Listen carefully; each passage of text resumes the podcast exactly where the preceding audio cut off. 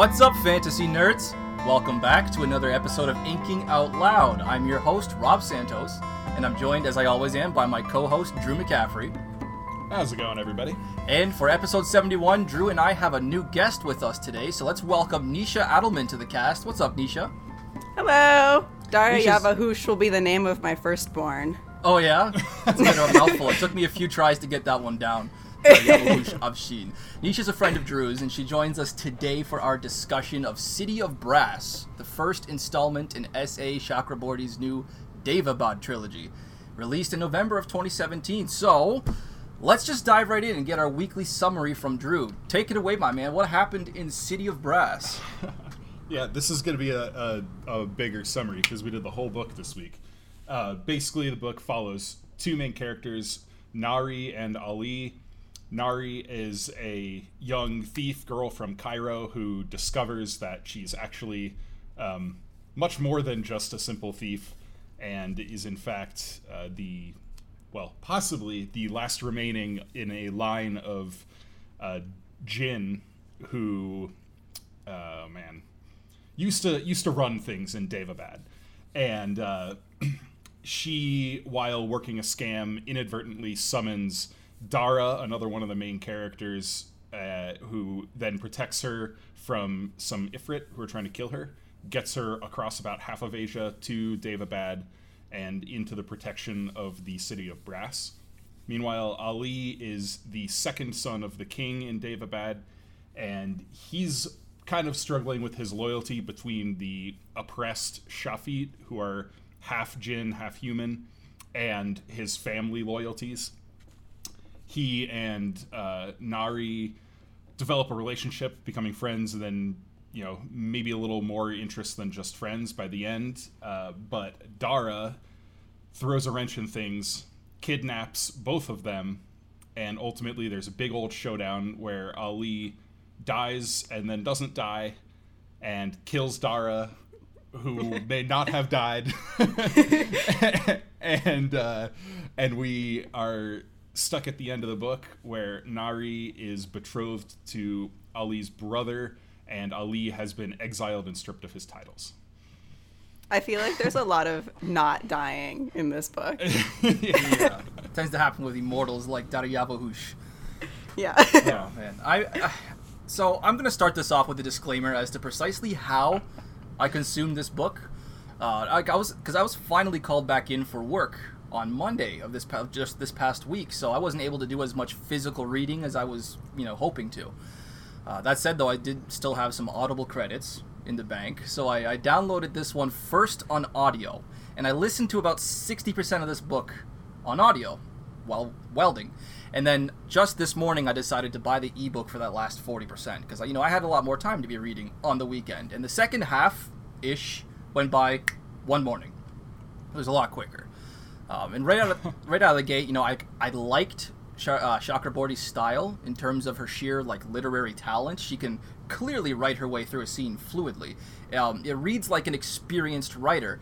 Uh, so I just wanted to ask, preliminarily speaking, how did you guys feel about her style? I love her style. I think it's really easy to read. It's like super fast. I'm a really slow reader. Drew can Same. definitely vouch for that. Uh, Same? Yeah. and it's like I find it really easy to consume. I definitely still have to take like breaks, but that's just my reading style. Um, but I really enjoy it, and it's like so simple, but it doesn't feel like she's talking down to you. Yeah, that's a good way to true. describe it. It is it is definitely straightforward. Uh, she has a tendency toward info dumps, which was something that I didn't love, but it, it also didn't, you know, like ruin my reading experience. Uh, there was a lot of detail. She she really loves developing a scene, you know, the visuals of a scene. Um, and that's something I think you know we can maybe compare a bit to Robert Jordan or Brandon Sanderson. Although I think she uses her detail differently. Uh, a lot of the time with Brandon Sanderson specifically, his you know setting details are usually directly related to establishing a character trait or or setting up some kind of internal character conflict. Whereas Robert Jordan and uh, here S.A. Chakraborty, her name's Shannon, right? Yeah, Shannon. Okay. Um, Didn't know that. Looked her up too. they they both have more of a tendency to like the flowery like i want to paint this picture in your mind kind of style so yeah Yeah, yeah. I like on the, on the subject of those info dumps, Drew. I can I can definitely appreciate the amount of lore that Chakraborty must have spent her whole life studying. Um, even if it's not my particular cup of tea, there were some few like root words that I recognized. The Agnivanshi, for example, I recognized. Oh, Agni, the Hindu god of fire. Okay, and I just also learned looking this up that it's also the Sanskrit word for fire. Didn't know that. Um, the Apep was another pleasant surprise for me because I recognized the root Apophis, the, the Greek serpent god, but that's about where my familiarity ended. there were a lot of new words for me in this one, and I started off quite overwhelmed. I'm going to admit it. Um, that that feeling never really went entirely away until I decided that the the overwhelming feeling itself may have been a conscious decision. Somewhere around the halfway point, I decided to stop trying to keep track of all these societies and trying to keep them straight in my head headcanon between the Deva, the Ifrit, the Shafit, the Ayaanle, the Tukharistani, the Agnivanshi, the Sahrayn, the Hindustani. We have the the Qahtani versus the the Nahids, not to mention all these varying elementals to keep track of. You know, instead I just kind of rode that wave. You know, trusting that after enough time it was just going to start falling into into place, and after you know it did for a large part. But you know, I still have to admit, I found myself struggling with the sheer volume of new vocabulary, and it kind of pulled me out of the story at first. But I can't deny that for those who really enjoy, like your variety and your culture, your language, your behavior, there's probably a lot to be had in this book that I just really wasn't equipped to appreciate. So, how did we, we being both, pardon me, both of you, how did you deal with like the overwhelming variety of cultures to memorize? So I am half Indian, so a lot of that did not bother me at all. Um, Okay. My husband is fluent in Arabic, so a lot of that was really familiar So you, to me. yeah, equipped. There we go. Right on. yeah, I think um, like fantasy, especially in the U.S., is so often written from a European perspective that that's what we've learned, and this is, uh, I would argue, no different from those, but you're seeing it from a very Muslim and Asian perspective, like Middle East and Asia. Um, so I didn't actually struggle with that at all, and I found that she did a really good job of reminding you what things were. So if you like forgot, usually she would like describe it again or tell you again, and you'd be like, "Oh right, duh." So Yeah, yeah, she'd have that penchant to actually show you rather than just tell you again. yeah, Yeah. i you know when i first started reading this book i you know i opened i, I read it on ebook. You know i open the my app and i go to the first page and there's this like you know description of each of the you know the deva tribes. And i'm like i'm just gonna skip this. Like like i started reading the first one. I was like i this means nothing to me right now. I'm not gonna remember this. I'll revisit it if I need to as I go through the story. And I didn't end up really needing to go back and reread those. Uh, she did a good enough job building the world that you know by the by the end of the book I felt very comfortable with you know the the different cultures and factions and and the you know political maneuvering and everything. I didn't have a problem keeping track of who was who. Um, and maybe that's just because of the way I approached it, where I'm like, yeah, a lot of this is drawn from real world mythology, but I just kind of treated it as another fantasy book with a bunch of you know capital letter words that uh, you know going in I don't know them. Yeah. So I have to learn it over the course. Hmm. You know, it's it's no different than going into the Wheel of Time and having to learn, you know, Aes Sedai and Asha'man and Aiel and Atha'an Mier and all this stuff. Like it's no different. And as long as it's written well and the world is expanded in a in a digestible way, it was easy for me to pick up. Hmm. So Yeah. How did we feel? This is gonna. This is something I've been kind of anxious to discuss, maybe a little apprehensive to discuss. I wanted to ask how we felt about the relationships in this book, particularly the relationship between our two main characters. Main in this case being Nahri and Dara. How do we feel about that? Because I'm gonna have Oh. something to say about that, but I may be ranting in a minute, so I'll give you guys a chance. I love it. I love Yeah? this kind of nonsense. Oh, I absolutely adore it. And, oh my god, Dara's Okay. such a bastard, and I love him to bits. But I just, oh, I love all of it. I really, he actually reminds me of one of the characters uh, who's in uh, my Drew nodding along. He reminds me of one of the characters I wrote. I just absolutely love him. Oh, really? Okay. Yeah, My curiosity has been piqued. I've I've beta read a few of Nisha's stories and uh, and I got about maybe twenty percent into this book and I was like, okay, yeah, no, I get why she likes this. Yeah. I like that you put it that way too. That you, that you that you love this kind of nonsense, or at least uh, was it Dara's nonsense? I think you said. It absolutely is nonsense. He's such a bastard. He's like there's such like so much wrong with him. I feel like you could still sympathize with him in some ways, but I just I love that like conniving, kind of evil but kind of not, but like what is he up to? I just love it. And I thought Nahri was great. So, and she never felt like she was just getting dragged along. Like she wanted something, she went for it. Okay. Okay. Um, well, you- yeah, I uh, I didn't love it. I, I will say I did not like Dara, like pretty much from the get go, and I was expecting there to be some kind of a turn with his character, and there was, and it just made him worse. So, yeah. excuse Um, me. when we get to our character discussions, I mean, I'll, I'll start off right now and say, actually, I'll highlight to see just how much I have bitching about Dara here. I have 1,200 words. 1,200 words Twelve? bitching about Dara that I'm going to get to eventually when we get to our, our, our character discussions individually. But right now, I just want to talk about the relationship because it's kind of still like a style discussion point here. Um, brace yourselves for this. I absolutely hated the relationship between those two. Um, like like as, and, and for me it was it was with just with how predictable it was out of the gate. I'll admit that the first 10 to 20% of this book for me in some places just the first 10 to 20% kind of read like a lame teenage fantasy. The first instant, literally the first instant that we see this masked figure with startlingly green eyes, my immediate reaction was, "Oh, okay. So when do we find out that he's handsome as well as super strong and mysterious?" And sure enough, waking up at the oasis, Nahri sees his face. I believe the words she used were painfully handsome. You know, I was like, okay, so I'm nodding my head again at this point, thinking, all right, romantic interest secured. Chapter three, pretty bold, but okay, let's see where this goes. Then she sneaks up to take a look at it to st- no, take a look at to steal his ring while he sleeps.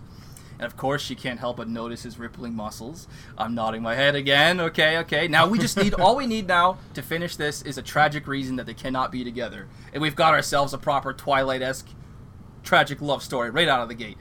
Now, Hold on, Before hold I get pla- before I get flamed for that, I want to remind our audience and inform our new guest.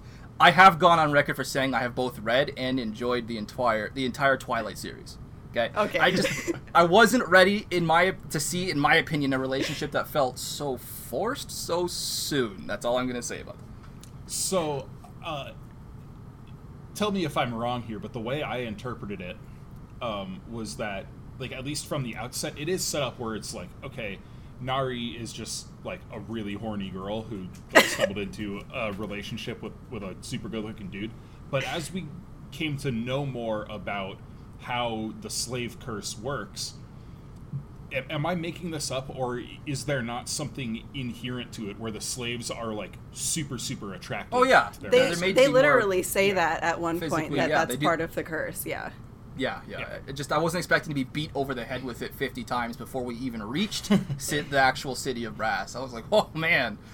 I did feel I do get that. I did feel like there were times where it's like, okay, so we missed a week with them and now she's like, wow, I really like hanging out with him. When the last chapter we read, they were she was like, wow, this guy's creepy and weird. So there were like skips, but I was kind of like, you know what? Whatever. This is like the first time I've ever read a Muslim fantasy. I think I'm gonna just let that slide. Sure. and it was fun in the end. Like I was like, you know what, whatever. Here's a brown girl getting what she wants. That's what like I've been wanting to read my entire life. Yeah, I like I wouldn't I wouldn't like uh, condemn the actual subject material. I have no problem with a cheesy fantasy or like a cheesy love story, but if it was just how heavy-handed to me it was. I could I from the Yeah. first description of those green eyes, I knew word for word where it was going to go. Although I thought I thought it was going to take the entire book before she started to really come around on him and start to realize he's got like a nicer side. It was like by chapter 7 she was already head over heels for this guy. I was like, "Oh, wow, that was wow, that was quick. Okay. All right." And of course, he returns the feeling too, which I found a little hard to believe at first just because of how uh, how the circumstances were. But I'll save that for our character discussion. Is there anything else about style that you guys want to discuss before we start talking about Nahri, for example? Yeah. So, and maybe Go it's it. less style as it is just overall plot. Uh, I thought this book kind of lost its way a little bit in the middle third, kind of around the second act, once they got to Daevabad, where a lot of the stakes that were set up in the first maybe 100, 150 pages just kind of got shoved to the side and forgotten until the end of the book. And at least the impression I got coming out of this is that it's like, okay, no, those things are for the rest of the series. And I just found that really interesting in how she structured it, that she made the choice to say, all right, my hook for this, for the first volume, is going to be something that won't get resolved until at least book two or book three. And, you know, so you get drawn in for this story, and then this story is kind of just going to get dropped and then we're going to do this other thing for the rest of the book and then we'll go back to that first story later on i i was a little put off by that and i will admit it it lost me in the middle third but Okay. uh, you know once i kind of got a handle on where i thought it was going um, like i just had an issue that in the second half of the book it felt like none of the characters had concrete goals uh, it, it was none of them really felt like they had much agency. And they did have agency or at least had goals in the first half. So like what did you guys think about that? Did you feel the same way? I would only push back on that with the case of Ali. I really liked I really liked Alizayd, and I figured he had like I felt he had a solid goal throughout the entirety of the book. But in, in most other aspects, yeah, I can kind of see what you're saying. The, the first third of the book to me was a completely different book. It was an adventure story, and then we got to Daevabad, and then it became a, a political thriller. Um, now, granted, I like a political thriller. I really do. It just felt like a different book to me, but I wouldn't say that it. I really, I really, you know, it really pulled me out at all. Nisha. Okay Um, I don't know. I like. I feel like so much of that also is Nahri getting there, and then like she wants to do medicine, but like everyone's pushing her, so she like is really conflicted about herself, and there's so much going on. I guess she can't have a lot of agency with the way the story is going because it's like 20 different things are happening and it's like oh hey dara's still a bastard. Oh hey this is going on here. Oh no one knows what's going on. She's about to like do all this stuff that she doesn't understand. And it's like she wants to do these things but the way the story is being thrown at her won't allow it.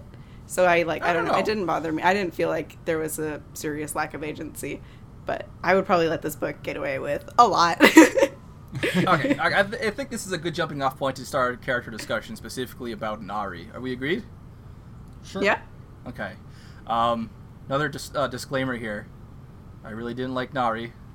Really, really, really didn't like Nahri. But, but, between, uh, aside from Dara and Nahri, all the other characters I loved, and I'm gonna have so much good to say about the other characters. But I'm gonna dive into Nahri here. I'm gonna, I might, this is gonna be a little tough to listen to for those who really, really like Nahri, because I hated her. I hated Dara. I hated the relationship. I, uh, I found Nahri, particularly at the beginning, to be the most infuriating, immature, thoughtless plot vehicle of a character. At, at, but by at the beginning, I mean everything until they reached Daevabad. It really started for me in chapter 5, when it was revealed that she had burned their only means of escape, tried to steal his ring, and then brought the ghouls forth with her magic. And even after she realizes. Oh, sorry, my alarm's going off here. Pardon me. Even after she realizes her monumental and deadly mistakes, she still decides, as they're fleeing, to hold her own life hostage against Dara, keeping them both there, in danger with the approaching undead that want to rip them apart until she gets his name? His name? Like, that's what you need right now in this very moment, while you're about to be ripped apart and eaten by the undead. I want your name! I was just like, oh my god, oh my god, I was shaking my head. And then, let's fast forward to where Hyzor sacrifices himself for, you know, the you know, to save Dara and Nahri. As Hyzor himself is dying and he's telling her there's nothing that even she can do. Uh, he, he explains how he needs to die. He tells them the approaching danger is something that even with Dara, they have no hope to fight. Dara says goodbye to his best friend of centuries.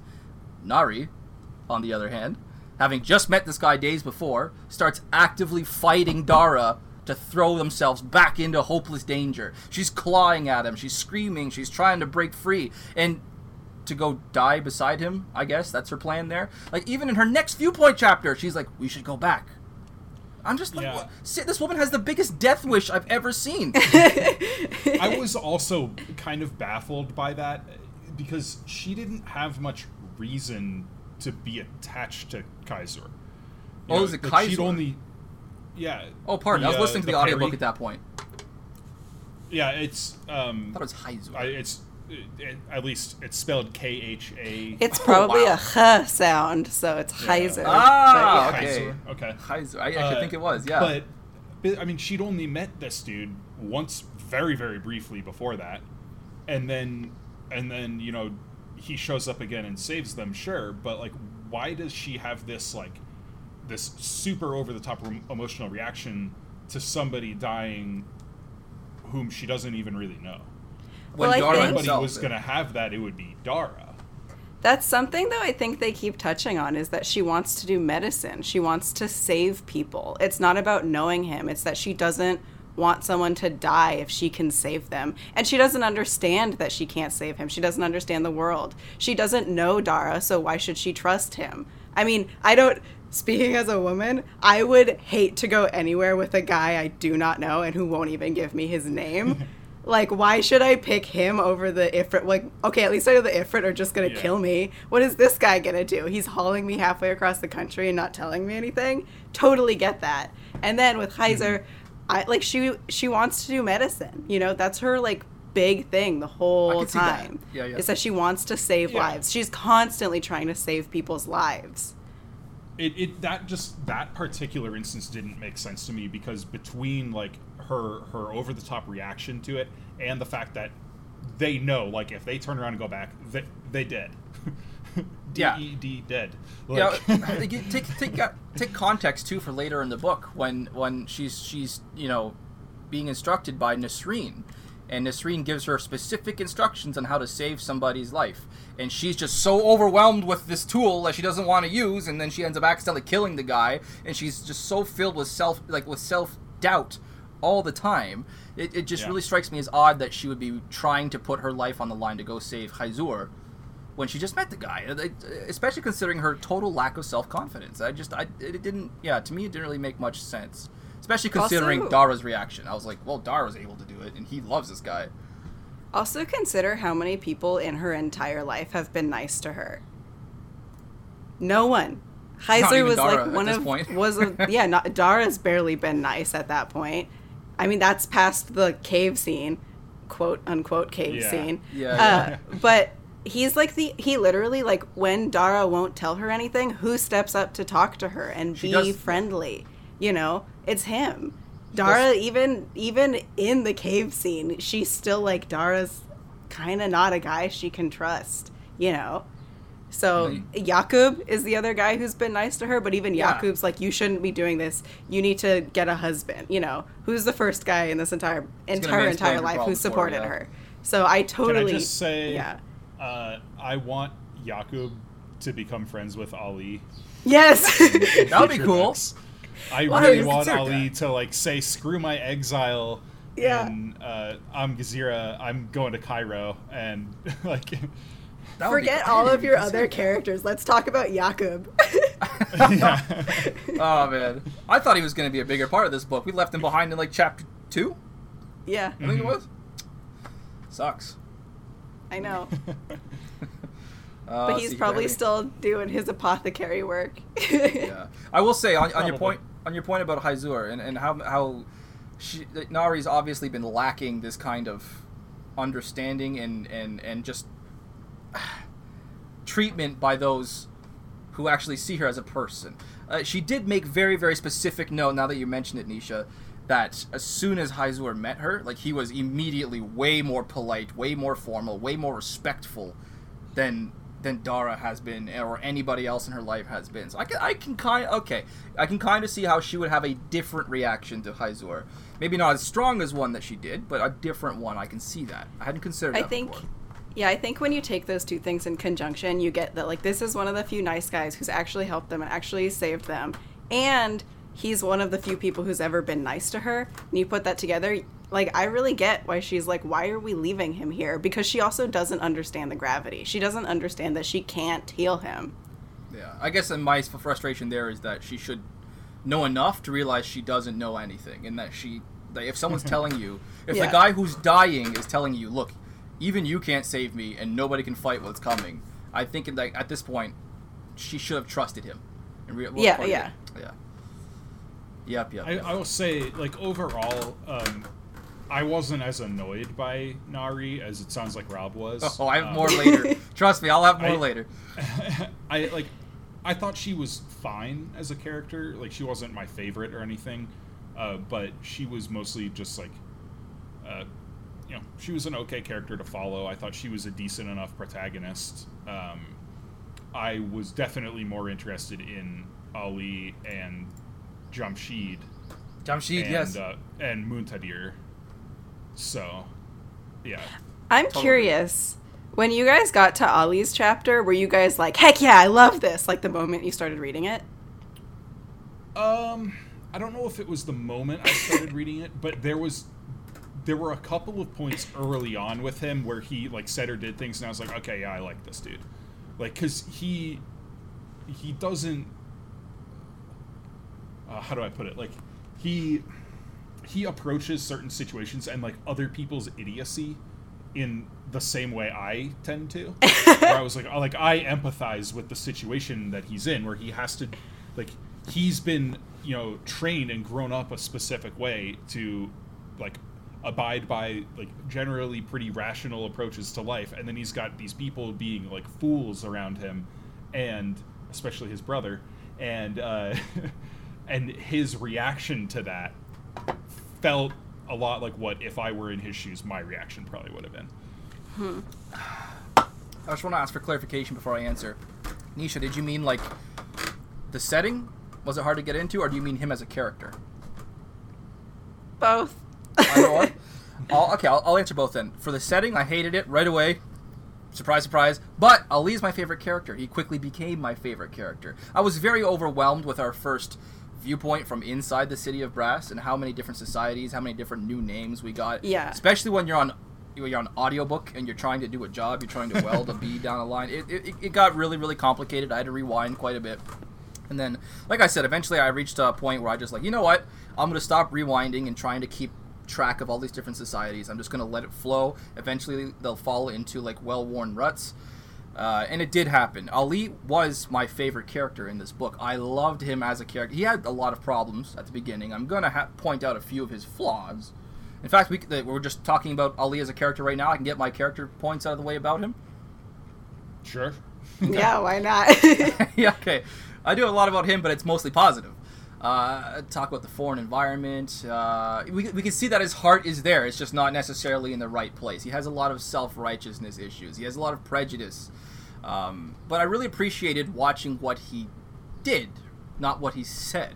I really appreciated watching him free the slave girl and then end up almost getting killed for his rash but honorable actions. Even something as small as like covering the cost that, that intoxicant seller who had his, his shop smashed at the beginning. He covered the cost, even though he doesn't agree with consuming intoxicants. He's like Ali like Alizayd is the paragon of the sentiment that it's the little things that matter. So I really, really appreciated his actions a lot more than his words. Sorry, go ahead. You That's funny. Run off that. Well, I was just so I asked that question because when Ali's chapter came, it took me a really long time. Like I was like, I don't Same. like this. Like the first time and the second time I read it because I read the book twice now. For some reason, it's really jarring to me. I was like That- really into all of Nahri's chapters, and then his came, and I was like, "What the heck? Bring me back dump. that hot Right? Deva guy!" I can't blame you for that. It was it was it was very overwhelming. Our first viewpoint inside the city, I was like, I had no idea what was going on. I was lost. Yeah, I think that's probably part of it now that I think about it too. Is you are like all of a sudden like overwhelmed with all this information, and you're like, "What the heck?" Drew, Drew, were you Um, overwhelmed as we were? uh, no, I wouldn't say I was overwhelmed. Of course I, not. I, I'd say I was interested. Um, the biggest thing for me with that very first Ali chapter was just the striking similarities uh, between this book and what is going on in the world right now. yes. where I was like, I mean, this is crazy serendipitous timing that we're reading this book and discussing this book on June seventh, twenty twenty, after you know two weeks of um, Has it been two weeks rioting and protests on you know around racial justice and discrimination and then we have a book that has one of its principal plot lines centered around essentially police brutality and oppression of racial minorities like is it, it that was- it was- surprising though, considering the the the temperate the temperature of, of society nowadays and how it's it's it's you know this has been a thing. This has been a, a thing boiling to a head for many many years oh now. yeah I think it's not surprising the it's fact that serendipitous that, this is the book we're covering right now yeah uh, yeah. Then again, this was written in like 2017, and we just happened to get dive right into it right right now. Yeah, that's a good you know. Yeah. I definitely noticed that The irony was not lost on me. That's for sure. Yeah. Well, there's literally Yeah, a so- line in there about like picking sides. I can't remember. I think it's Rashid says something about picking loyalty to like the yes, shop. I have that the- for one of my favorite scenes later. I'm gonna be able Okay, to quote that. wait. word I'll stop word. talking. I'll stop talking. All right, uh, we're still on Ali though, right? I can talk more about how much I loved Ali. Sure go, go right. for it. I really like Ali too. Actually, it was just that like weird for some reason. The first chapter really tripped me up, and then after Yeah. that, I was like, I love this dude. yeah, it just once you got past the veneer of all this everything, just everything. Yeah. I don't even need to explain. Once, but once you start to actually, you know, get a feel for him as a character, get his pulse, it's it's, it's it, he was definitely. Um, I don't know my, my touchstone, the point that I kept returning to, I kept looking forward to, and after I really started to get used to Ali, like around chapter fifteen ish, um, I was starting to actually hate going back to Nahri, and I was like, ah, crap, here we go again, back to the Twilight love story. Um, and I'll but you love. Twilight. I didn't say I love Twilight. I said I enjoyed it. but uh, I'll elaborate upon that more later too. The execution of the Shafit prisoners at the very beginning. Ali doing his best to save the boy what pain he can. That was uh was powerful, powerful writing, and it's a great way to keep us, you know, sympathetic towards Ali despite his continued arrogance and self righteousness. I feel like it would have been really, really easy for Chakraborty to give us an irritating character in Ali, only to redeem him at the end, but from the start, she gave us reasons for both. And I found it to be a very ballsy move, but perfectly executed. So, just want to say it again. I loved Alizayd. I love this character so much, especially considering how much of a contrast he was to Nahri in terms of his self awareness after Nahri spots his broken wrist, for example, the- you know, the result of his sparring with Dara, he admits that he made, and I quote, a stupid mistake. And then he stops to consider it even farther and admits, no, you know what? Several stupid mistakes. He's just he's just such an honest guy. It's hard not to like like not to like him regardless of what he says. Yeah, it's that blunt kind of personality and the willingness to be open and honest that I appreciated the most. You know, where he, he'll be having a conversation with Nahri, and he brings it. He's like, "Oh, you you know that Dara's hiding things from you," and she's like, "Well, you're hiding things from me too." And he's like, "Oh, you're right. Okay, let me tell you about that." yeah. he just completely disarms her stance by like, oh, Yeah. you think I got something to hide? Listen up. yeah, that's good. Uh, the I think- conflicts. Sorry, go ahead. Well, I was gonna say, I think another thing that really redeems Ali is when he's being insufferable. Someone goes, "Oh my God, you're so insufferable," you know. So like when he's being insufferable, they turn it into a joke, and it's like, yeah, everyone knows. So even those Mm-hmm. moments, you're like, "Oh my God, Ali! Oh my God!" Yeah.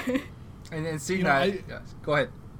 I will say it, it is not just with Ali, but pretty much all the principal characters. It feels like Chakraborty went out of her way to really make them gray area characters, all of them. Yeah. Like, like Yeah. she did not want you to be able to just root for somebody or just root against somebody.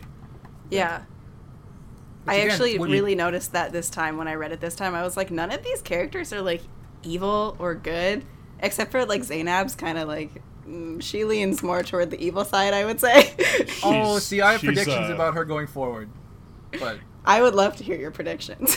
no, we'll get there. We'll yeah, definitely we'll we'll get to predictions. Yeah, uh, but but with Ali, he fell more on the likable side for me. yeah. Whereas Dara fell much more on the dislikable side. Yeah, I liked. You know what? I can't say I entirely hated Dara, despite the fact that I have more notes about Dara bitching about Dara than all of my other character notes combined. I can't say he was entirely bad because he had a few. I like I liked him and Ali for exactly opposite reasons. I liked Ali for what he said. I liked Dara for what he did. Just these badass moments where it's like, oh man, I wouldn't want to be that guy he just punched, you know. But as a person, Dara's a piece of human trash. Well, he's not human, but you know what I mean. Like he's just Yeah, he's, yeah. He's not good. Um, uh, going, before we get to Dara though, 'cause, oh man, that, that's going to be a well for me there. Still want to finish up my points on Ali here. I want to talk about the conflicts that we are presented through Ali, like Alizayd's points of view. I found those to be far more engaging than Nahri's conflicts, for example. Like Ali is so carefully trying to juggle both his his duty to his family and his wavering conscience about their brutal methods of subjugating the Shafit. Um, I loved a particular moment in chapter 21 where Rashid he, he he confronts Ali. Oh, you know what? It was one of my favorite scenes. I actually have it right here in my points about Ali, the one you were just talking about, Nisha. Yes. Sorry. Rashid confronts Ali, saying, and I wrote it down word for word, We won't bother you again, Prince. If you change your mind, you know where to find me. And I hope you do, because on the day of your judgment, Alizayd, when you are asked why you didn't stand up for what you knew was just, he paused, his next words finding Ali's heart like an arrow. Loyalty to your family won't excuse you. So poignant. When a I very, read very that- powerful bit of writing. Yeah. Yeah, when I read that like this time, it was like there were just like wild riots and like all this stuff going on and it's like yeah, you got to pick a side now. Like you can't just be indifferent and it was just wild to read that line. Like, Yeah. oh my gosh. Yeah. And uh, you know, where I decided Ali was my favorite character, the actual moment I decided he was my favorite character was during that crazy assassination attempt scene where Ali is stabbed several times with, is it Hanno? Hanno? His Hanno, dagger? I think? Yeah, yeah. H Yeah, I A think it N was N O. Hanno. I kept accidentally writing down Honto, Drew from from Stover. But uh, even even after Hanno is defeated, and he's no eh, he like and Ali no longer has the ability to remain standing. His first and foremost thought is getting Jamshid to dispose of the Shafit's corpse, because he, he cares too much about the Shafit as a people to let them pay the price for Hanno's mistake. The fact that he was able in that moment to make that conscious decision, despite the fact that he was literally bleeding, possibly to death, that I was like that, that moment where I was like, okay, Ali is Ali is the best one. I like Ali, and I'm totally on board there. Yeah, I'm starting to see also like more about what you guys mean by that agency because like I feel like Nahri had agency but was not allowed to use it. Like it was either Ghassan or Dara making decisions for her, and she wanted something else that was like not even an option. Whereas Ali, it was mm-hmm. like an option for him. He had a choice he could actually make, while she absolutely couldn't. So yeah, that's a really good point. But I do like Yeah. Ali a lot. yeah, Ali Ali I thought carried the story through the second act and into the third act, and that at that point Nahri started having a little more of an impact on things. Um, but but Ali managed to, to use his agency in interesting ways. Okay. My my last point about Ali is a question for both of you, but I'm gonna I'm gonna ask the question, then I'm gonna elaborate my thoughts first. I uh, I want to ask if you were surprised by the revelation of his uh, they're not hidden powers, but of, of the nature of what's happening to him with the water, if you want to call it that. Because I picked up on it pretty soon before. I wrote down, so let me get this straight. Ali's mother randomly shoved him into the water one day to teach him swimming, despite the fact that swimming is the next thing to sacrilege. And there's also legends that they used to consort with water deities. Okay, Nahri also saw him bleeding water. I'm going to say bleeding with air quotes water as she struggles to heal him from the assassination attempt. And and she uh, Nahri's tasting salt for some reason while she does Yeah. so. And then he was incredibly thirsty afterward. Nahri even remarks that she's never seen anyone drink that volume of water in one single go. And then, if that's not enough, in the very next scene, he stops swimming, he climbs out of the water, and he checks he's inexplicably healed. So I, I wrote down how many hints are we going to get so close together like this. So when the climax came, and Ali was shot through the neck, and then he fell into the water, I was just laughing at that point. I was like, "Oh, here we go! I know exactly what's going to happen in these next few seconds." So, Yeah. were you guys at all surprised by that? Well, okay, so the first time I read the book, I was like, "Oh, that's interesting. Water heals him," and I never like thought deeper. Okay, I but you still noticed the water did something. I well because they explicitly say it. I mean, if I had missed that. Yeah, but and then still, the uh, second amongst- time I was like, this is really suspicious. But I like still like I didn't put that together until you said it right now. Like, oh duh, no wonder he fell in the water and all No, this I stuff think you did though. I think you did though, because you consider the amount of information you're given and the number of details that Chakraborty likes to include. I still think it does say something that you actually do remember seeing that line and thinking, hmm, yeah. something's fishy here. I didn't mean to use that as a term. Pun intended. own it. But own it. You I'll own said it, I'll own fishy. pun intended. No, not intended, but I'll own it. But yeah, that's everything I had to talk about with with with Ali. Drew, are you surprised? Yeah, I I was not surprised. Didn't think Uh, so. I, I will say We've read that too many was of these not, books, haven't we? Yeah, that was not the only thing in the, this book that was not surprising to me. Yeah. Uh, the pretty pretty much all of the major twists, um, I I saw coming. Uh, both both the Ali thing and Dara's you know slave bond. Um, I will say, uh, Nisha, have you read or seen The Witcher? uh, no. I mean the games. That's enough. Okay. That's how I started Well, with the games. Well, so in we covered the Last Wish uh, a couple of months ago, and The first in the Witcher Last book. The final short story is called The Last Witch. Wish, not witch. Um, I mean, it, I love hearing Drew It is about Yennefer. Like anyway, uh, but the big twist in that, you know, is like a, the whole thing's about a, a djinn that you know they accidentally release and like okay, you know, we have to like get the wishes, you know, and figure out who is the master of this djinn. And the twist in that story was so similar to the twist in this story, and the hints to it were laid out in similar ways that I was like, "Oh, this is this is The Witcher. Like this is the same Okay. thing." Like, I want to this say is that The I have Witcher, but absolute- brown.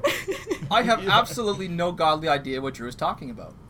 And I read that. I read The Witcher, and I've played The Witcher. I have no. You have That's- to tell me so what you're talking about after. really funny Okay, because well- when I saw the Last Wish, I was like, "Oh, there's a mission in The Witcher where you go with Yennefer to do the djinn thing," and I immediately knew what exactly Oh. what story it was. Like I haven't read it, but I Yeah. knew what the story was. Ah. yeah, so we can we can bleep this out in post, but Rob, like how the twist is that is the master of it, and he has Yeah. he has the wish like at the oh yeah, because we thought it point. was or Yeah. Jaskier. Yeah, okay. Yeah, and and the twist in this one was like, oh, of course, you know the all of this weird stuff is happening around him that isn't normal for a freed slave because he's not freed, and Nahri is the master. Like, Yeah. so Yeah. Yeah, that definitely. Uh, I mean, because there's even that moment where she touches his ring, and he's like, "Oh my god, I'm still here. I'm still okay." And you're like, "Oh, okay, something's gonna go Yep. down." But I like that. You know, I kind of like being like hit over the head with a poster board that says what's gonna happen because I'm still gonna miss it half the time. I mean, this is the kind of stuff that like Rob and I. I mean, we're what is this 70, 71. 71 episode? Mm-hmm. Uh, yeah, and uh, yeah, we've read so many books that have similar styles of foreshadowing that we're just so used to digging We've into it and ruined picking it. things apart. And yeah, For Yeah. ourselves, haven't we? Yeah. I mean, we we had the same thing happen with Foundryside by Robert Jackson Bennett. Oh my God. Like a book that had I not been so used to figuring out this kind of stuff, I probably would have enjoyed a lot more. But as it was, like we did two episodes on that book, and you know we ended the first episode with our predictions for the second half, and we got like every single prediction right. Yeah. yep, yep, funny. yep. I, no, I think there was one prediction that I had that I didn't get right, and then and that was it. Like, including the predictions for the second book, some of them turned out to be true as well. Shorefall was Yeah, awesome, yeah. though. But anyway, Yeah, yeah, going going going back to, really to City of Brass here. Um, can I start my bitching about Dara?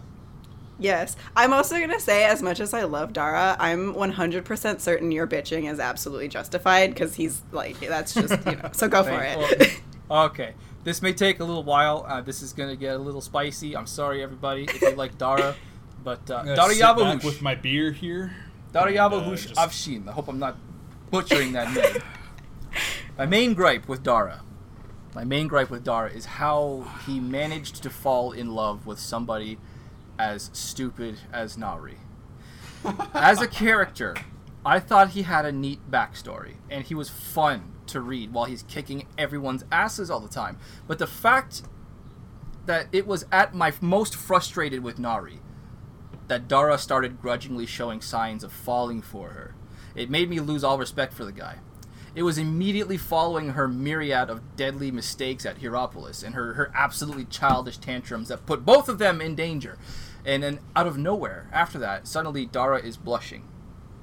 And Nahri starts flirting, of course, and she goes like, "Oh, you're falling for me already," you know. And he's just like, "You, your, your company isn't all that bad," you know. That's just like, oh. after after the memories, after she sees his memories, I thought, "Oh," and he's like reacting, and he's all he's he's crying, he's shaking. I'm like, "Well, now he's vulnerable." Okay, and then and then we learn from his own mouth that Suleiman's biggest mistake was giving the Daeva bodies so that they can mate with the humans. And I'm just like, ah, oh, okay, I wonder where that's calculated to make Nahri's mind and the reader's mind go. Then we go to chapter 7. We, we jump right into the scene. We find Dara holding Nahri close to his body and he's teaching her to use the bow. And of course, she's distracted by his smoky scent. By the way, count the number of times smoky scent is used in this book. I dare you. And then, of course, his hand lingers one moment too long. And if I had hair at this point, because I'm, I'm bald, in case you didn't notice, I would have been tearing it out of my head at this point. And we're only in, we were only in chapter seven. I was like, slow down, Chakra Chakraborty. Holy shit. But then we get to chapter nine. Okay, we're in chapter nine. We're only in chapter nine at this point. Now Nahri is angry at Dara for what? Being a 1400 year old deific warrior revived by her mistake haunted by memories of his family's slaughter, who may have indulged a little too much wine and then rudely snapped at her after endless prying. But of course, the next scene, Nahri's all, "Oh no, you f***ed up.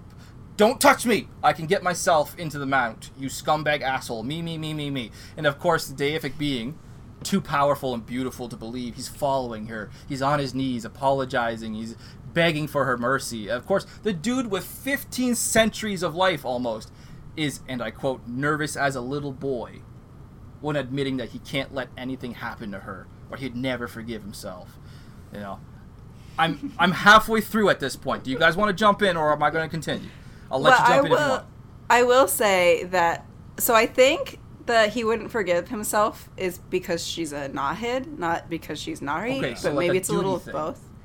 Um, but then I um, I did think that like the romance felt a little bit rushed. It was a lot of like, wait, he was just complaining that she's a dirt blood, and now he's like, oh, but she's kind of cute. Like what? Yeah. No. Drew, do you want to jump on that or am I just going to keep ripping this guy apart? I don't know. I I didn't have as like virulent a reaction to Dara as you did. Virulent. Uh, I liked it. It's accurate. he he was he was grating on me for sure, and he got worse as the story went on. Um, I thought, I mean, you know, we we Rob and I, you know, talk over you know Messenger while we're reading through these books, and, and Rob was complaining quite a lot about Oh, yeah. early chapters and the romance, and He's and- actually being very polite about that.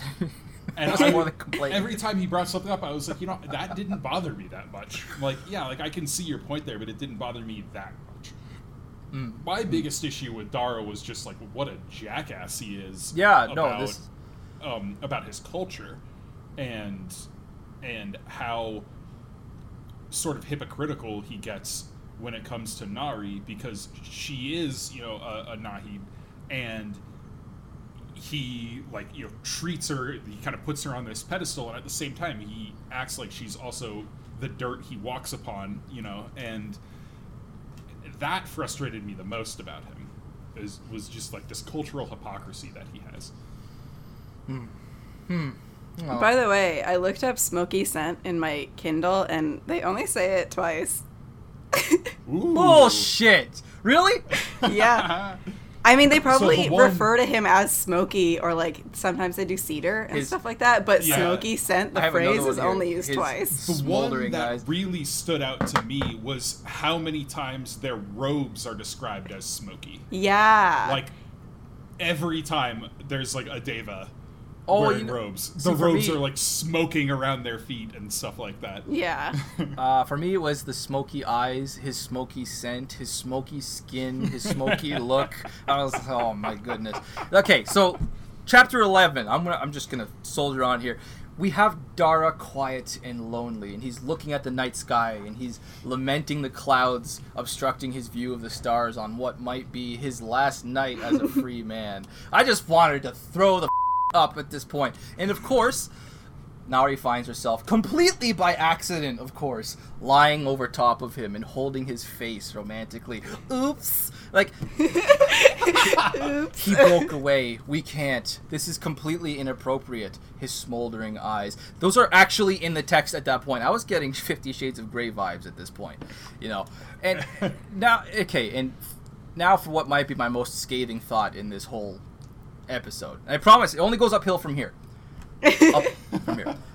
But seriously, at this point in the narrative, when they're bickering and flirting in equal measures, before they reach the city, still this is before they reach the city, all of my bitching is, I honestly thought this reads, it honestly reads like Chakraborty outlined this relationship when she was 14, and then waited until she was 35 to write it. Like, a long while back, Drew, you'll remember that when we were talking about Ruin of Kings by Jenn Lyons, like I said, that book felt like an excellent story written by a teenager.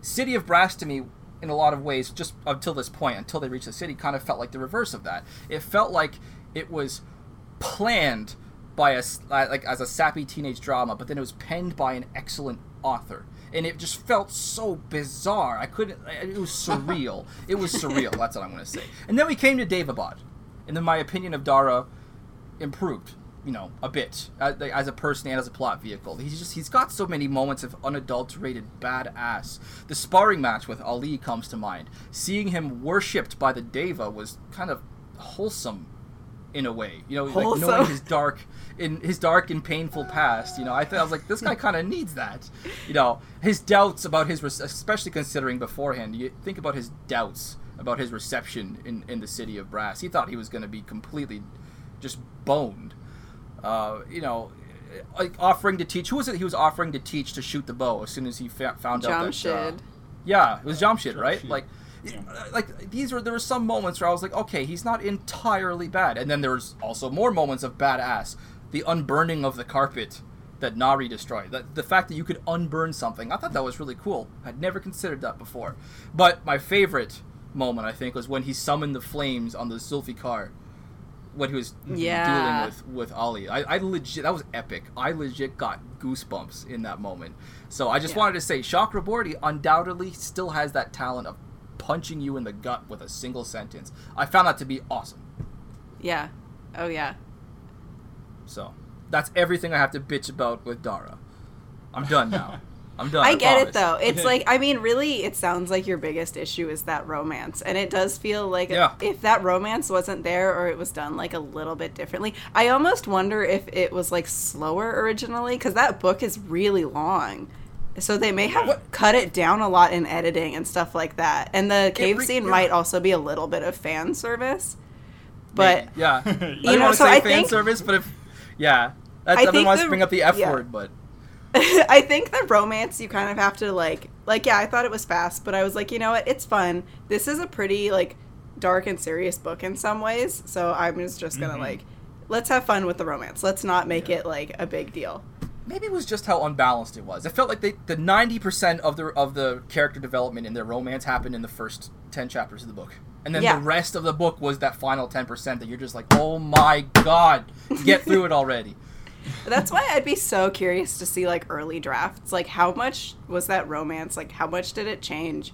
You know, what did the editor say like we have to speed this up. We are going to skip a Yeah. week and all of a sudden he's going to like her even though she's Shafit, you know. Yeah, I don't know. that's everything I have to talk about with, with Dara. Well, I, I, I, want to talk about uh, Jamshid and Moon. okay, okay, Yes. yep, Yes. I'm ready for that. You want to start? Since you're so they're ready for they're both really really interesting characters. I think Jamshid is much more um, of a sympathetic character. It's a lot easier to like him than Yeah. it is to like Muntadhir. Uh, although Muntadhir has that like like fun kind of uh, you know playboy aspect to him, and it's n- not always shown in a negative light. Obviously, a lot of the time when you're in Ali's head, he perceives it as a bad thing. He perceives it as you know frivolous or dumb or foolish or whatever. But when you see it, like how he lives his life from the perspective of Ghassan or Nahri or Dara or you know people other than Ali, basically, you see how he uses his vices to kind of approach um, his duties to the kingdom in in like a more responsible way, right? Like he, he's he's the businessman who takes the client out on the golf course and gets him drunk to close the business deal, you know that kind of a thing, and uh, and so like I thought he was a a well-rounded character because of that. It, it would have been easy to make him just like a, a buffoon, uh, a drunkard, you know, a playboy who has no redeeming qualities, but Chakraborty went about building his character in a way that really fleshed him out and made him realistic. I think it's also really amazing how she like she literally like 90% of what we see of Muntadhir is from Ali's perspective and you always mm-hmm. know when he's being biased. Like you know when it's him criticizing it, not her critic. You know what I mean? It's Yeah. like it feels very much like when Ali's like, "Oh, this is like inappropriate. Why are we doing this?" It feels like it's Ali saying it, not like everyone would say that. Right. It, she does a good job of using that third person close perspective to to remove her authorial voice and make it the characters' voices. Yeah. I didn't consider that. That's good. That's a really good way to put it. Um, on on the subject of Muntadhir and, and Jamshid, I, I wanted to ask: what, Were we supposed to be surprised that Muntadhir turned out to be gay? Uh, So I- I wasn't surprised. I mean, there were hints, and Yeah, then there like- was one point. There was one point that I thought it was like really explicit, and then there was that kind of blow up scene at the salon where it's just like brought right out there. Oh yeah, you know? I, I caught it on to as a certain as a certainty from the first hint when it was, and I, I can't remember her name, the woman who runs the brothel, uh, his prize. Khanzada, I think. Khanzada, Yeah, yeah, some- something like that. Uh, And and she offers a boy to Ali instead of a Mhm. girl, and she turns to Muntadhir saying, "Maybe it runs in the," and, then he cuts her off quickly. Yeah, he cuts her off. Yep. And I was like, "Okay, how did Ali miss that one?" Yeah. Ali is right so away. Ali is so oblivious. I kind of I love know. that about him though. It's kind of I endearing, isn't it? Yeah, it is. The first time I read the book, like I guess I never really like thought about it all that hard. But yeah, like the second like I wasn't I wouldn't say I was shocked at the end when I like figured Yeah. it out. But I was like surprised. But I- yeah. Okay. I really grew to like Jamshid as well. 'Cause, like I was, so I was shipping the two right away, and then immediately a lot of Muntadhir's behavior started making more sense to me. His reputation for wine and especially women, it felt more and more like a like a cover up. Seeing both his and Jamshid's Oh, nervousness, you know, See, both him. Go ahead. I didn't. I didn't see it as a cover up. I just saw it as like he's bisexual. I didn't That's what he I was, saw, like, just too. Out and out homosexual. I thought maybe he was uh, thou doth protest too much. So that's something I also talked to my mom about that, and she thought he was straight up gay. I was like, what if he's not? Like, he genuinely is constantly sleeping with women. Maybe he also does like women. Yeah, and the fact that he has that relationship with Kan- Khanzada. I think so. name? Oh. Khanzada? Yeah. Do we know Uh, that though? Is that, or is he just paying them for that reputation? Like I don't know. I'm just speculating No, at this point because he seems I- like if he really loves Jamshid, he might not be into sleeping with so many other people, regardless of I had the impression that he had an actual relationship with her, but you know, for a variety of reasons, wouldn't commit to it, and that was like her, you know, her deepest problem that Dara unearthed. oh, you know what? Uh, During that scene, that climactic scene in the in the brothel there at the end, when Dara really started to explode there, you're right. You're right. She was totally indignant when he read Muntadhir's mind, and it turned out that they were, you know, a thing. And then, yeah, you're right. Uh, she was like indignant. She was like, it, she was Yeah. furious. She was red in the face. They actually, she, had, she was definitely invested in that. I, I hadn't considered that. That's a good point. And then, Rob, did you read the prologue? Did you get Yeah. a chance to read the prologue? For the next book, No, For there's the book. So epilogue the- and a prologue. At the end. what happened in the prologue? I'll tell you if I read it. Um, so it was a Muntadhir point of view from years earlier, where like he's waking up with a hangover, uh, and Zainab is being annoying, and then he goes to talk with Ghassan, and they watch um, Ali spar, and Jamshid shows up the first time and is like, "I'm gonna be in your retinue now." No, I haven't. I didn't actually read that. Damn it. Oh yeah, because there were a couple of things in there too that felt like he really was interested in women, Oh. Yeah. and he was interested in in Jamshid. Well, that's the. It really feels like that feels like him discovering he likes Jamshid, but like moments before he was sleeping with a woman. Yeah, Oh. Okay. Okay. There's the context that I needed. That's right also not to say that he couldn't have been um, complying with societal roles. You know, he like this is something we'd have to ask Chakraborty about, or you know, some maybe it'll be explained in later books. Uh, Yeah. But yeah, I read that more as he was bisexual or pansexual or something like that. Okay. And I just I kept feeling sorry for the both of them every time that secret almost came to the surface and they were just both really really like embarrassed and they were like mortified and I was like, "Ah, it's just it sucks." And my favorite moment in this regard came during Jamshid's well, Jamshid giving Nahri the tour through the temple. And she asks him about Muntadhir. Word for and word for word, he says uh, or actually, I should say, word for word, the text says Jamshid's face brightened. Muntadhir is a good man. Very generous, very open, the type of man who invites strangers into his house and gets them drunk on his best wine. He shook his head, affection in his voice. He's the one I'd love to give this tour to. My heart kind of broke for both of them there. I was like, oh man. They have, like- cold. That's the those two are the only ones who actually I'm a big crier, so it's surprising I didn't cry through like a lot of the book, but that was like Oh, when yeah? I at the end when like I it's like blatantly obvious that they're together, I was like bawling my eyes Oh, out the first time I read Oh, it. when Muntadhir is like cradling Jamshid's body on the ship and he's like bleeding out and he's like, Yes. screaming, I was like, oh, man.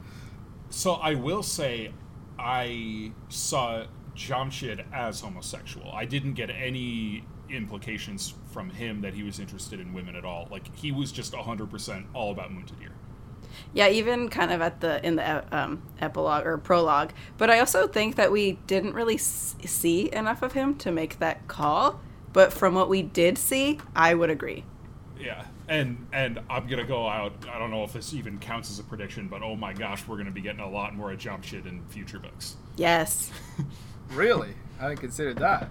Oh, there, there's no way with the way with that last scene, with the, The revelation epilogue? about it, his uh, his true origins. Which, by the way, again, something I missed the first time I read the book, and then the second time I was like, "Oh my gosh!" I think it's I like very that. clear that when I read this book the first time, I was like, "I'm gonna read this for fun," and I just like read it. I didn't like look into it. Yeah, you didn't like dig into the text really hard or anything. yeah. Nice. Uh, the only character I have left to discuss is Nasreen. No, Oh, I don't have much at all about her. I have I some.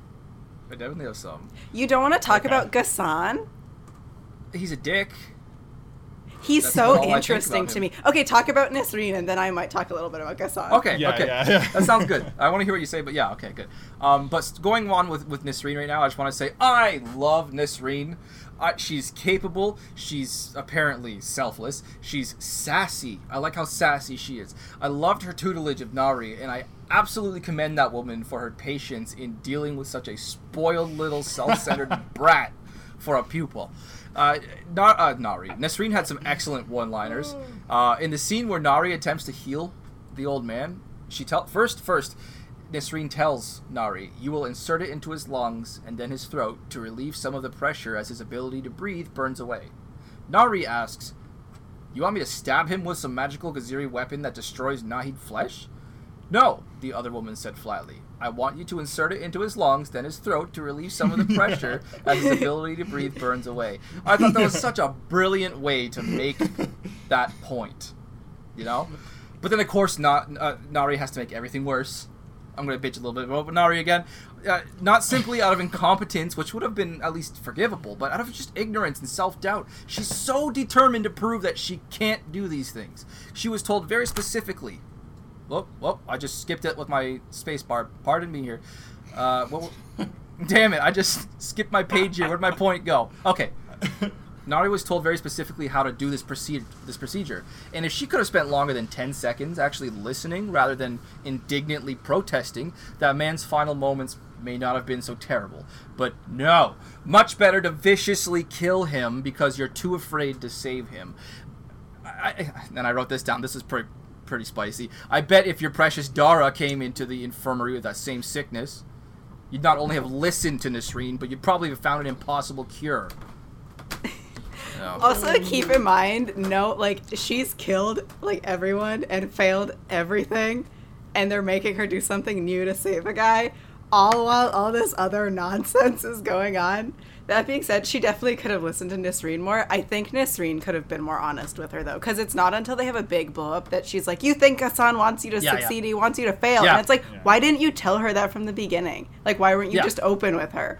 That's that's exactly where I was going with this. Thank you. The the scene where where she confronts Nahri on her failing duties. Like then I wrote down. Then Nisreen lays down some facts. She points out each and every flaw in the younger woman's approach. You entirely ignored the daevas who came to see you at the Grand Temple. Then you stormed off without a word. You neglected your fire altar. You eat meat in public. You spend all of your free time with that Qahtani zealot. And I was like, yes, yes, yes, yes.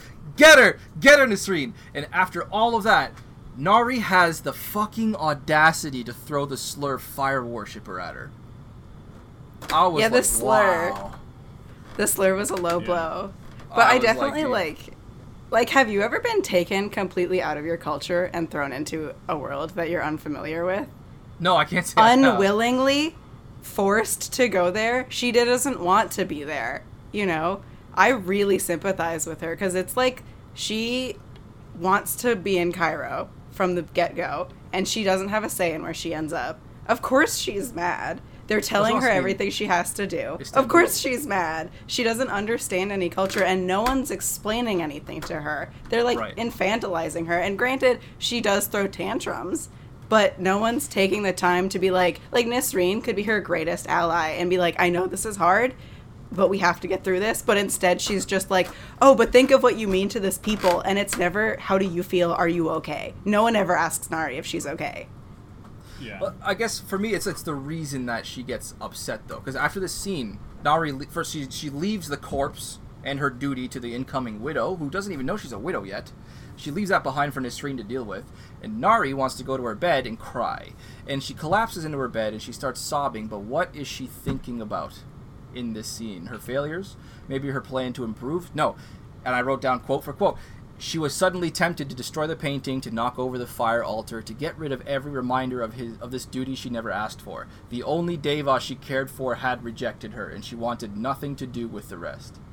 Yeah, So her to me, it felt like she's- Her yeah. frustration in that moment is still with Dara, even though. That's why I was like, "Oh, come on!" Like, I definitely get that. Like, if she was just frustrated because it was a duty she was thrust into, I probably would have been more like, yeah, I totally get that. But yeah, that Yeah. romance again that you're like, but why?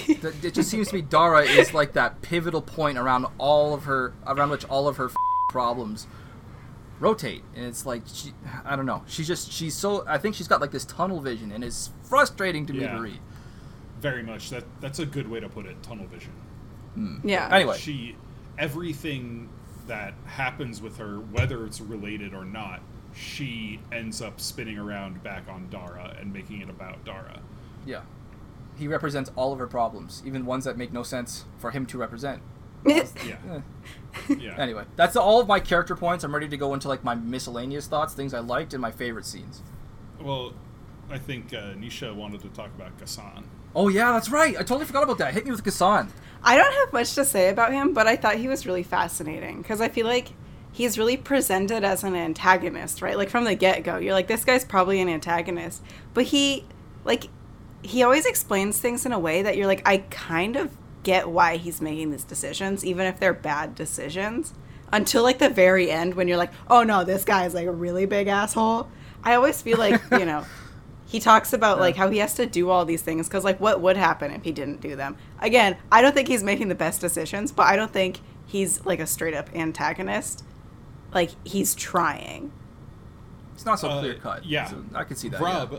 I I was almost surprised you didn't have any character points because I had one big one about him comparing him to some other rulers in Brandon Sanderson's works who are presented to us as like awful kings and awful rulers and then we learn more about them and it really changes like they're trying to make the best of a bad situation. You're talking about And They're oh I'm talking about Iadon, yeah. Yeah, okay. And how and how, you know, they're limited in what they can do. They recognize the problems with with the system and also recognize that you know if they want to keep power and and keep their influence over the system in what they perceive as a good way they can't just you know hit the easy button and make it good. They have to you know in in their minds choose the lesser of two evils in a way you know.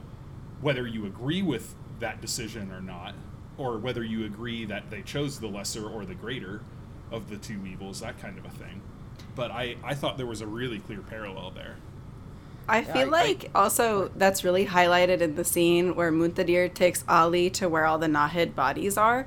Y- Yeah. Because Yeah. he explicitly says that Ghassan wants to burn all of those bodies and give them a proper funeral, but he can't because it would incite a riot. yeah Yeah, I, I, I don't know. For me, it was hard for me to see past just how much of a dickhead Ghassan was. Like, uh, the the fact that, particularly when he confronted Ali and, and, and you know, explained that he knew the depths of Ali's kind of sketchy behavior, and he he, he threatened to start killing Shafit to keep his son in line. And at that point, I was like, okay, well, that's Yeah, it. yeah, yeah. I am no longer going to root for this guy, nor do I think he has any redeemable qualities. As soon as he started threatening the lives of innocent Shafit to keep Ali in line, I was like, I just signed him off. I was like, nope, evil. I didn't consider That him much past that. That was some like lord ruler stuff Yeah. Yeah. right there I mean, I Um, don't think you're not supposed to root for him. I think I just No, felt like he definitely like fell into that gray area, and I found I- it really interesting when so many books take these antagonists and they're like they're all bad. There's nothing like even semi redeemable, but there were things that were like kind of redeemable, so to speak, even if they didn't make him good. You know what I mean? hmm yeah i agree with that Yeah, I can see that. Um, speaking of Ghassan and the the final scene when when he confronts Ali at the end of the book and you know, strips him of his titles and exiles him. Did I miss something, or was it ever explained how he figured out Ali was involved in the killing of the two? I think it was because of like Rashid and all of like he got a bunch of the ton, uh, whatever the Tanzeem. Ta- what are they called? Yeah, I think you got a Tanzeem. Tanzeem. No, I you're you're totally right. I forgot that they tortured Rashid. Yeah. Yeah. he said they- I was thinking he- that they just killed him, but there was like a line where they talked about how they they tortured him. Mm-hmm. Right. So, and he yeah, okay, confessed never mind, everything. Yeah. Yeah, I didn't even I didn't even remember that until Nisha brought that up too. I was also confused. I was like, wait a second. Okay, cool. Yeah, there were like a couple of different things in that conversation that he was just like, "Oh, suddenly I know this," and I was like, "What?" Yeah. and I guess I was just dumb and didn't put together the fact that, oh yeah, they just talked about how they tortured Rashid for like a week. Yeah. All right, all right. I'm gonna get into my uh, miscellaneous thoughts here. Little things I liked, yeah. little moments. Sure. Cool. I thought I thought Chakraborty did a really good job of instilling this creep factor at the very beginning. We've got this exorcism scene that led to, and I, I I was listening to the audiobook at this point, so I don't know how to spell her name. Is it Baseema? Baseema, yeah. Yeah. Baseema. Okay. Baseema the the B-A-S-E-E-M-A. Ifrit. Yeah.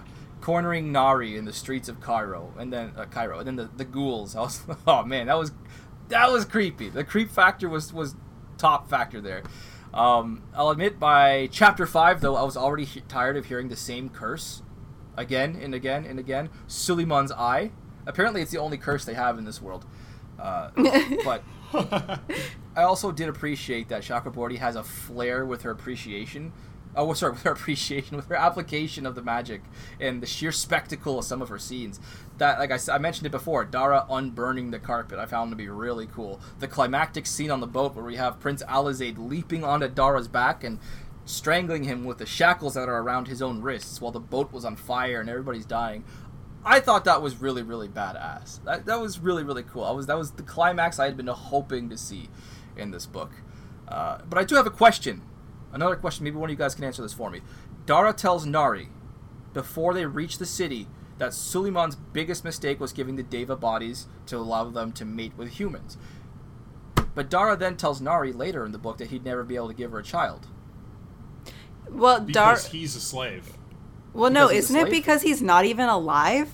He explicitly he's- says, "I'm not alive." Oh, yeah, that's right. Yeah. He's dead, right? He, he doesn't have a. Okay. Yeah. Yeah. Oh. They had to kill him to make him a slave. yeah. So, Oh, I thank you. Okay, that was Yeah. the simplest answer ever. I, oh, wow. Okay, that's it. That's all my miscellaneous. I just have my uh, my favorite scenes left. Uh, so I have a couple of miscellaneous points. One, Alright. just like a, a pure throwaway line, and I wish there was more to it. Uh, is very early on, uh, an Ali point of view, uh, when he's going into. In fact, I think it's the very first Ali chapter. He's going into the mosque uh, to meet with Anas, and he takes his sandals off, and it says like he'd no sooner slipped off his sandals than they were snatched away by a zealous Ishtas, the small-scaled creatures obsessed with organization and footwear. I love that. That's Yeah. hilarious. Like What? they have I must little have like, missed that line. hou- housekeeping lizards. Like Damn. that's so cool. That Um, right over my head. yeah that that was like i wish there had been more with that like it was it was a nice little bit of flavoring to the you know to the world building but i got just a, a nice chuckle out of that but the, the bigger kind of miscellaneous point uh, we we didn't explicitly address it although most of what we've been talking about today is like straight out of it at the end of my ebook version is something that I don't think I've ever seen from another like fantasy author, and that is there are ten questions like pre-written um, discussion prompts for a reading group, and I thought that was a really really neat idea. Yep. The fact that it's not in every edition makes me wonder: was it Chakraborty's idea, or was it like, you know, whenever a certain uh, outlet got the distribution rights, they tacked on their own little discussion questions at the end. But either way, it's a really good idea, and I think more authors should do this. Yeah, I hadn't considered that. Like, like I saw that and I was like, "That's cool." Yeah, I you think know, that's like, more some of common. I think that's more common in like books for younger people. And even though this is classified as an adult fantasy, um, I wonder if they kept like we're like this will be popular with a young audience, and reading questions are popular with young audiences. I don't know. because this very much reads like a young adult book. Yeah. So it doesn't surprise me, I guess. But, but yeah, I, I thought that was just a really neat idea. Yeah. And some of the questions, you know, are, are pretty, are you know, pretty surface level, but a couple of them dig into, you know, uh, heftier topics like. Uh, you know the, the the eighth question on it, the political feuding of the Djinn is complex, tangled, and dates back centuries. Do you did you see any parallels to real world events, either historical or contemporary, in your reading? Like that's a We that's could do a whole question episode about be- that if we wanted to. Yeah, yeah. Uh, so, yeah, I really really liked that. Can agree. Can agree. Um, I guess I have two random things that I thought were really interesting. All right. One being how she describes skin color. She just says brown and black.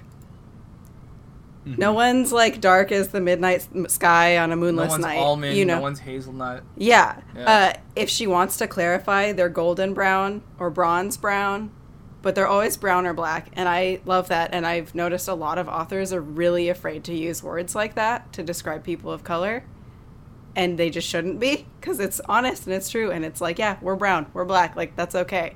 Um, and I really, really loved that. Um, another thing is there's the scene where uh, do you guys remember the scene where she's talking about the lock with Ali? He's like they thought it was some Yeah. instrument, and she's like, oh no, it's just a lock.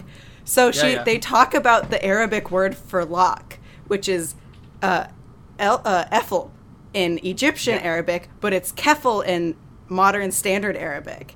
And that scene is absolutely hilarious. I wish my husband was here so you could hear him rant about it. But in a lot of dialects, they don't pronounce the cough, which is the Q letter. Oh, yeah? Uh, yeah. So it's actually a totally like that's a really interesting dialect point. That's like totally true. Nice. Damn. Yeah. Damn. There's a nugget I wasn't expecting to find. Yeah, I, I do remember that scene. Uh, Yeah, I remember it was a fish kind of- lock, right? The lock was like the shape of a fish. Yes. I think it was.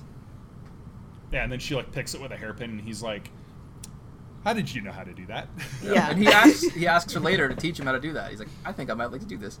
Yeah.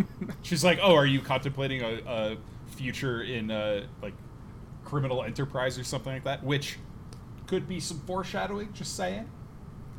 Damn, damn, I didn't consider that. Good point. I don't think I don't think Nahri will ever be able to entirely give up her criminal past. No. It's too much fun. It's a source of too much. I don't yeah, her enjoyment. Yeah.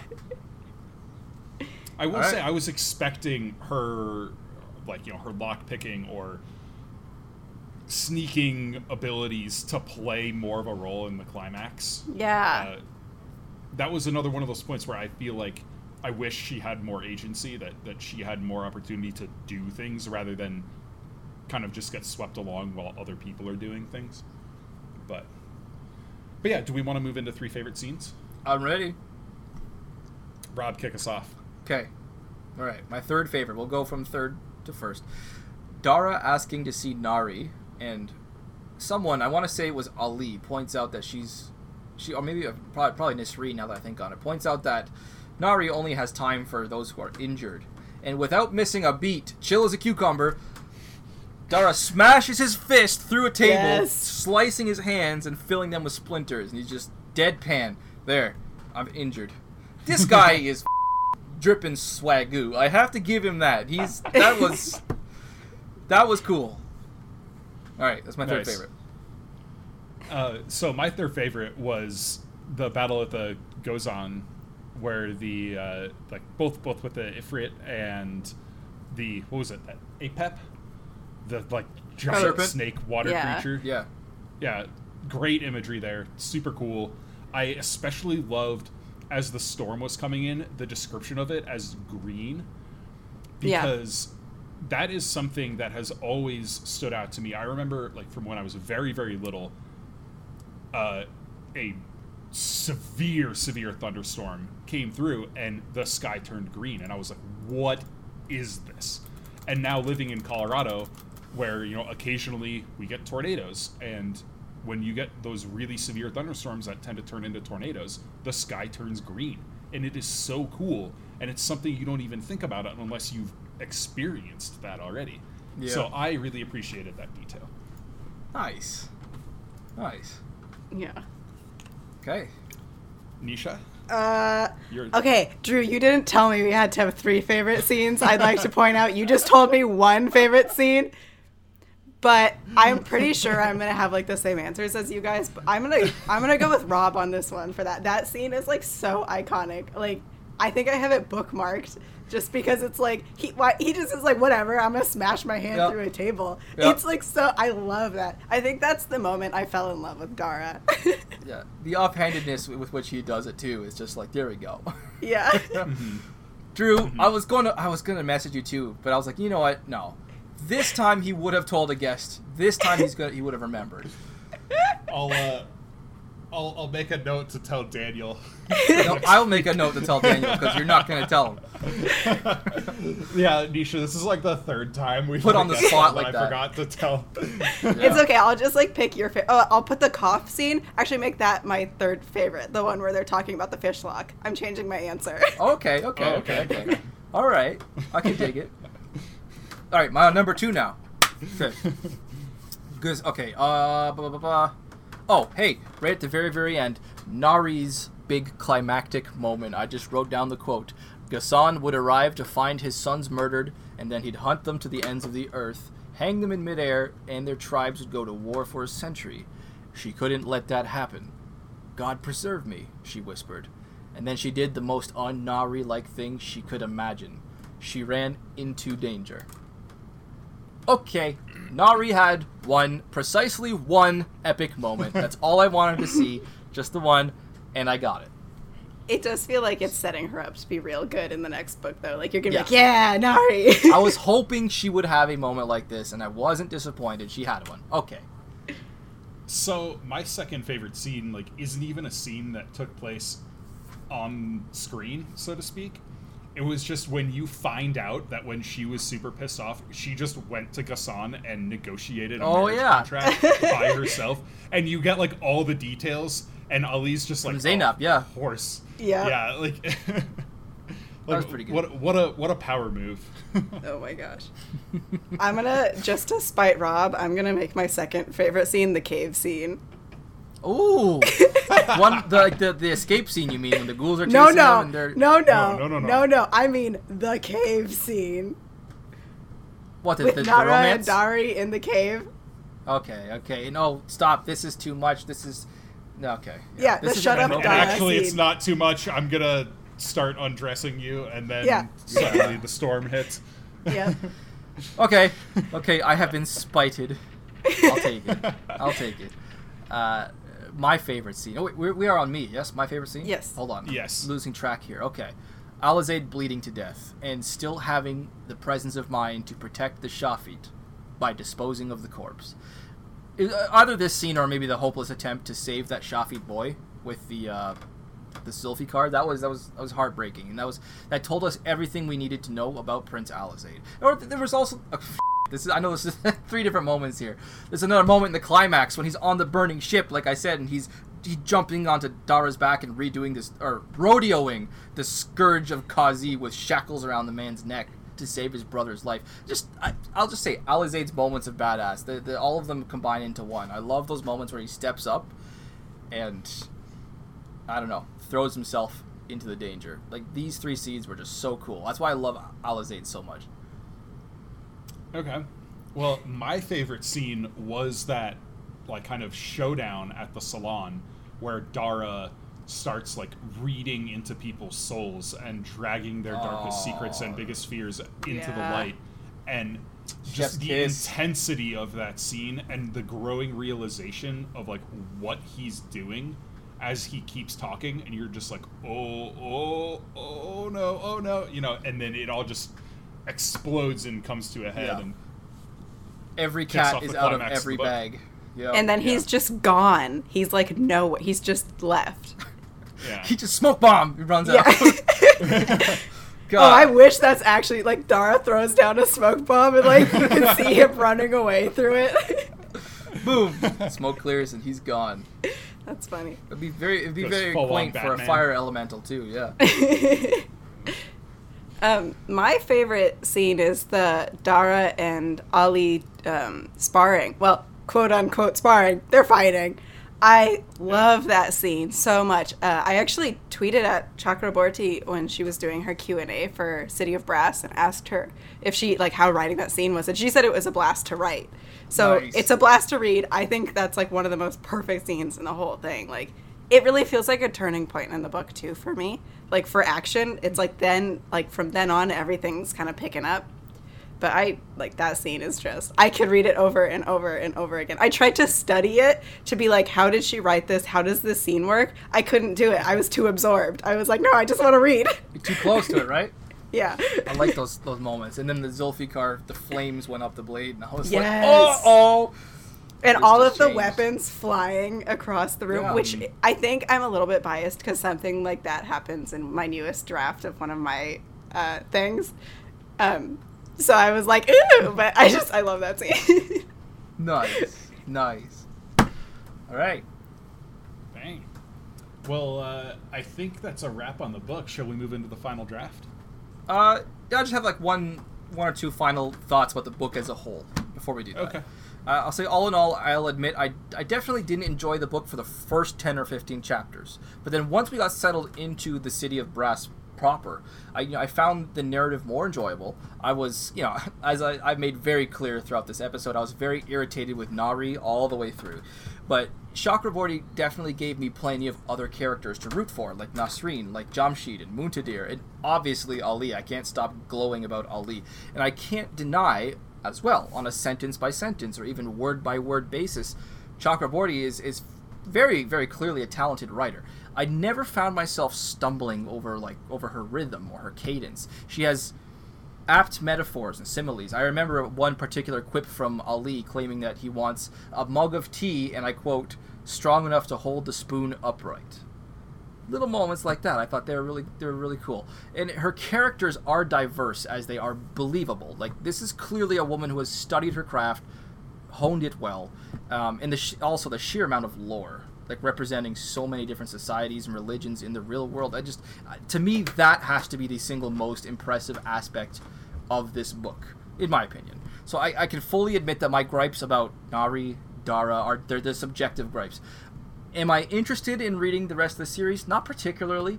Like I said before, it's just not my cup of tea. But City of Brass is is definitely clever in in a lot of ways. And, and depending on the reader, I'm still gonna keep it in mind for recommending to new readers. I, I bought it on audiobook, and I bought it on ebook this morning as well, and I don't regret the money spent. So that's that's those are my final thoughts about the book. Well, I just realized we never did predictions. Uh oh. I damn it. I, I only really have two, and I mentioned one of them already, uh, which is like half half a wish and half a prediction that Ali is gonna go to Cairo and end up being buddies with Yaqub. That's Uh, what Kingdom of one- Copper is. Kingdom of Copper is just Ali and Yaqub being buds, right? Hell yeah. Um, That would be cool. Uh, but the um, the other one, and and I don't know how much of like a prediction this really is because I feel like there were so many hints at it that Nahri is definitely not a full blooded Daeva, and the like the the real full blooded Daeva heir is Jamshid because there i mean there were so many points where they made like never about her. They never or you know she never really focused on it with nahri but a lot with ali and uh, dara talking about how full-blooded daeva don't sweat but there are so many points where nahri breaks out in a sweat and ev- even up to the end of the book and uh, I, I I really like I picked up on those pretty early on, and I was waiting. That's why I was really confused when you know there was the whole scene in the first uh, when they first get to the palace, and Ghassan is like, she is full blooded Daeva. She has a curse on her. You all see her as Shafit, but I see her as she really is. That was all BS Yeah. like and and i think he he at least implied that that was bs at the Oh, end of the he book when he, was flat out says yeah. that. Yeah. but because because in in the context of it he it could have been him saying like it would be easy for me to tell the public that it was me just covering for you or it could be him saying i was just covering for you but either way i i think it is like she she just is not full-blooded daeva and jamshid is the nahid uh, heir that everybody thinks nahri is and that's why i think jamshid is going to be a much more important character going forward Okay.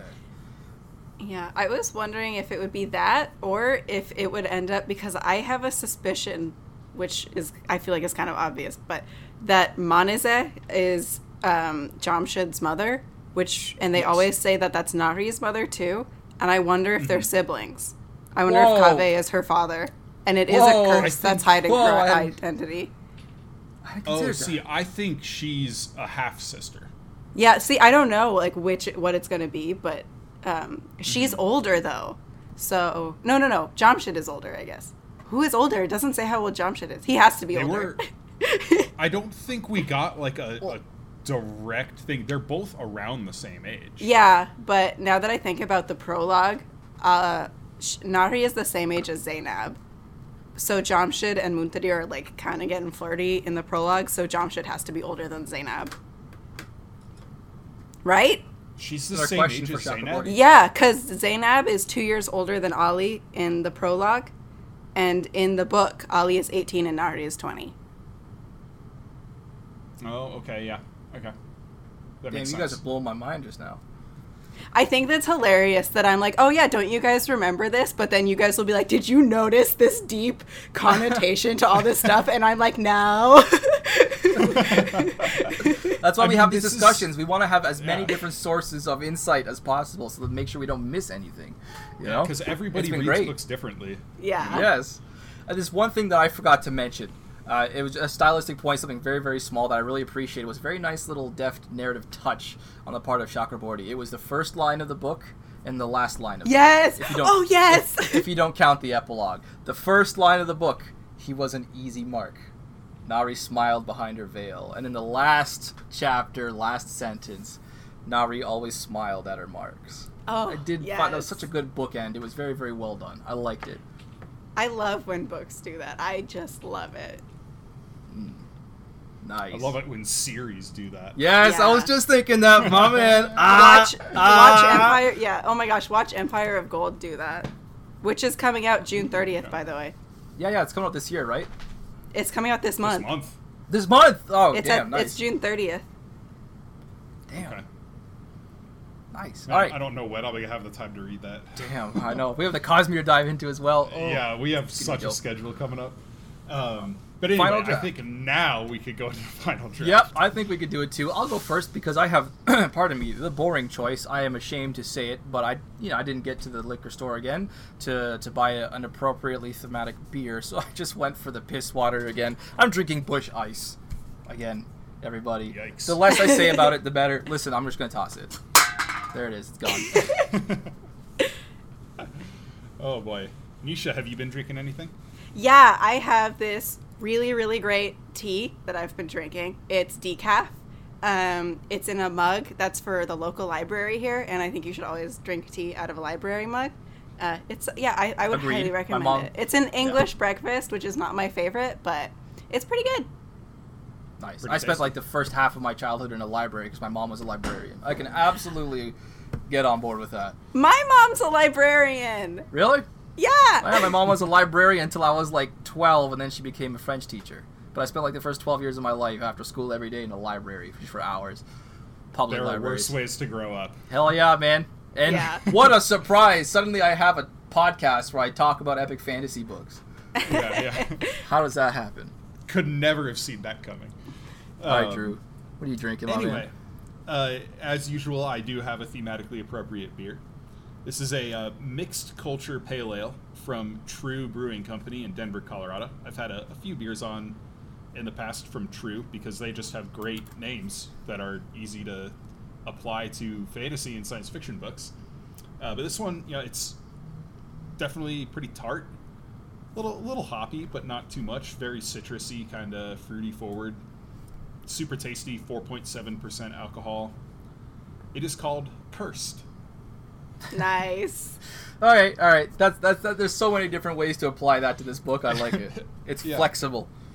yeah there you know i was i was you know looking through the store today and i saw this right away and i was like okay i'm gonna i'm gonna save that unless i find something really interesting i will say with the number of uh, arabic titles and ranks in this i was really disappointed that there were no maharajas because there's a beer very accessible in colorado called maharaja Maharaja is not Arabic. it's not arabic Oh snap! okay No, it- it's it's persian right It's I think Hindi or Sanskrit. Hindi? Okay. Yeah. Because well, because this book takes place across like the Daeva are all across Asia. I mean, the what was it? Uh, Tukharistan is basically like Mongolia and China, Yeah, yeah. Agnivanshi is India. and like Daevabad and Devastan is like in northern India and Pakistan, right? So the only thing is Ghassan would be the Maharaja because uh, Agnivanshi is under like Daeva rule, right? So there can't be a Maharaja. Oh, okay, okay, that makes sense. Yeah.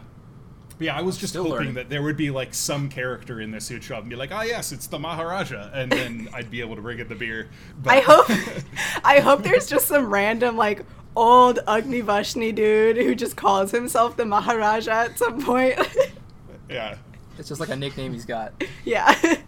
I'm like, I'm like Rob. We have to cover this book at some point Yep, because yep, I need to bring in the beer. Um, Hell yes. But yeah, yeah. So cursed, I thought cursed fit pretty well though. Nice. But I think that brings us to the end. This has been episode 71 of the Inking Out Loud podcast. Next up, we are heading into the Cosmere once again. We are starting Mistborn The Final Empire. We will be covering the prologue and the first 18 chapters.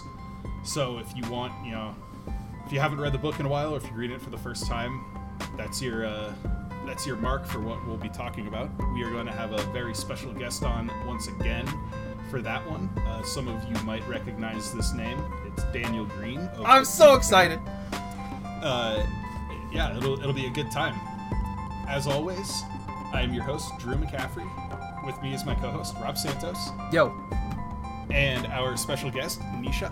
The cave scene. Oh no! Thanks again, Oh, seriously, boy. Nisha. Thank you for coming on. It's been Thank uh, you. it's been a, so much fun. Oh, yeah. And Thank you thanks for having the book recommendation. yes. No problem. Thanks for having me. It was a lot of fun. So yeah, thanks for listening, and we'll catch you next time. Bye, everyone.